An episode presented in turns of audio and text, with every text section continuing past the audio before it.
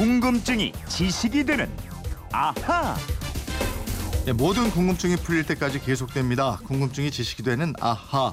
휴대폰 뒷번호 5614님의 궁금증인데요. 예, 요즘 추운 날씨에 목욕탕이나 찜질방에 많이들 가시는데 우리가 사용한 물은 그냥 하수 처리가 되는지요? 아니면 정수해서 재사용하게 되는지 궁금합니다. 우리나라가 물 부족 국가라면 무심코 쓰는 물은 없어야 하지 않겠습니까? 하셨는데요. 에, 우리가 사는데 없어서는 안 되는 게 바로 물이잖아요. 이 물은 쓰고 나면 어디로 가고 또 이게 어떻게 처리가 되는지 궁금하다 이런 질문입니다. 에, 그야말로 모르는 것 빼고는 다 알고 있는 김초롱 아나운서가 이것도 조사를 해 왔을 겁니다. 어서 오십시오. 예, 안녕하세요. 김초롱 아나운서는 물이 없어서 예. 혹시 고생했던 경험 있습니까? 있습니다. 언제요?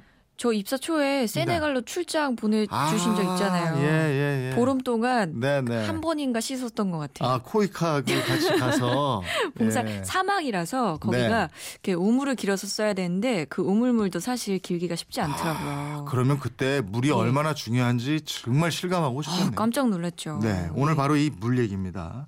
에, 이번에 궁금증을 한번 풀어보죠.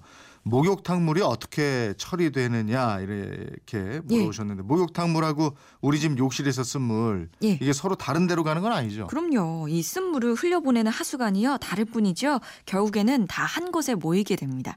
거기가 어디냐? 바로 하수 처리장입니다. 요즘엔 물 재생센터라고 이름을 바꿨는데요. 하수 처리장이 참 많습니다. 음, 물 재생센터 이렇군요. 예. 그러니까 물을 깨끗하게 재생시켜야지 이걸 그냥 강이나 바다로 흘려보내면 안 되겠는데 그럼요. 하수를 재생하는 구체적인 순서, 방법 이런 것 좀 들어볼까요? 예, 물을 깨끗하게 재생하는 과정을 수처리 과정이라고 합니다. 이 하수관을 통해서 하수 처리장에 도착한 물은 침사지로 향하게 되는데요.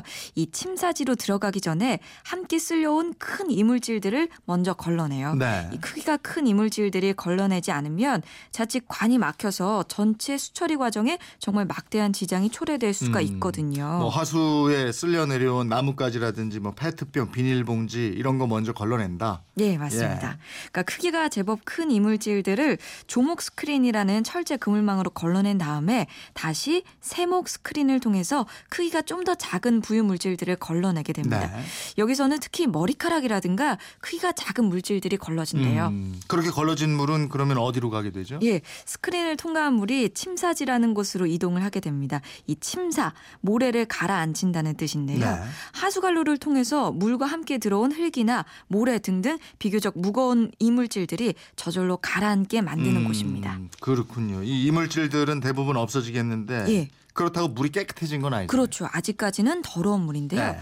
이렇게 침사지를 거친 하수가 향하는 곳이 1차 침전지라는 곳이에요. 음. 무겁고 큰 물질을 제거시킨 하수가 이곳에 오면서 좀 더 확실하게 정수가 됩니다. 네. 약 두세 시간 정도 머물면서 물 위로 뜨는 부유물과 또 물 아래로 가라앉는 침전물을 제거하는 과정을 거치게 돼요. 어, 하수를 계속 흘려보내면서 예. 정수를 하는 게 아니고 한 곳에 머무르게 하면서 불순물을 가라앉힌다. 그렇습니다. 그 시간이 한 두세 시간 정도 걸린다. 예, 예. 이렇게 1차 침전지를 거친 물이 활성 포기조 또는 생물 반응조라는 곳으로 가게 되는데요. 네. 이 하수 안에는 유기물과 질소, 인 등이 들어 있는데 미생물을 풀어서 이 물질들을 분해시키는 곳입니다. 아, 그러면 여기가 사실상 하수 처리장의 핵심이라고 할 수 있겠네요. 그렇죠. 음. 이 미생물이 왕성하게 자랄 수 있는 환경이 조성돼 있어서요.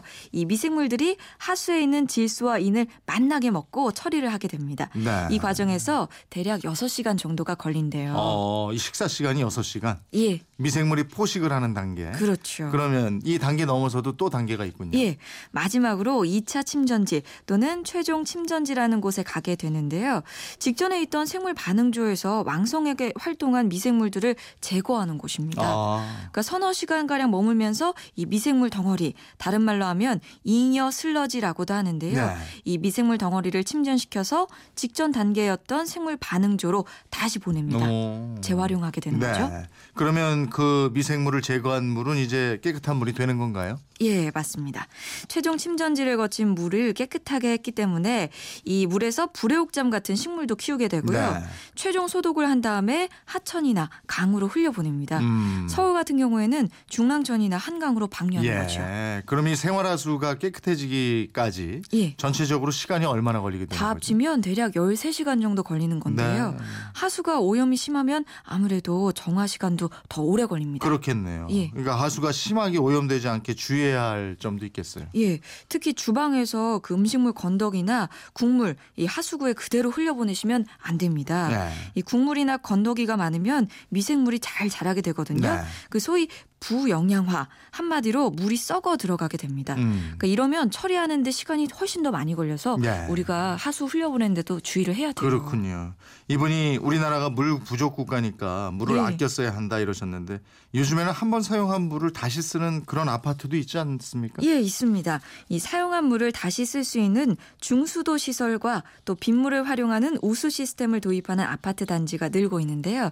이 집 세면대 등에서 쓰고 흘려보낸 생활 하수를 모아서 정화한 다음에 단지 내에 조경수에 물을 준다든가 뭐 상가나 공중 화 장실에 재활용하는 겁니다. 네, 있을 때 잘해 이런 얘기 있잖아요. 맞아요. 우리가 지금 물 부족 국가라고는 하는데 예. 우리가 잘 몰라요 사실. 사실 물이 이렇게 우리 사용하는 어. 데는 계속 필요할 때 나오니까 사실 우리 그냥 물 물 쓰듯이 쓰고 있거든요. 그럼요. 근데 그러니까 물 쓰시 좀. 물 쓰듯이 이 말도 사실은 굉장히 아낀다는 의미로 바뀌어야 될것 예, 같아요. 예, 맞습니다. 물 부족을 경험해본 예. 김초롱 아나운서님. 그 머리 못 감고 이- 마시지도 먹을 물이 없으니까 씻을 예. 거는 생각도 못 하더라고요. 글쎄 말이에요. 예.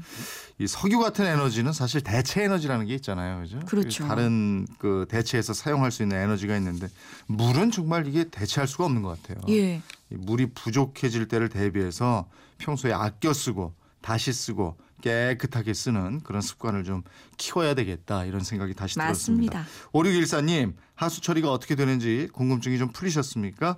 에, 또 궁금한 게 있으면 언제든지 문자 보내주시기 바랍니다. 궁금한 게 있는 분들 어떻게 하면 되죠?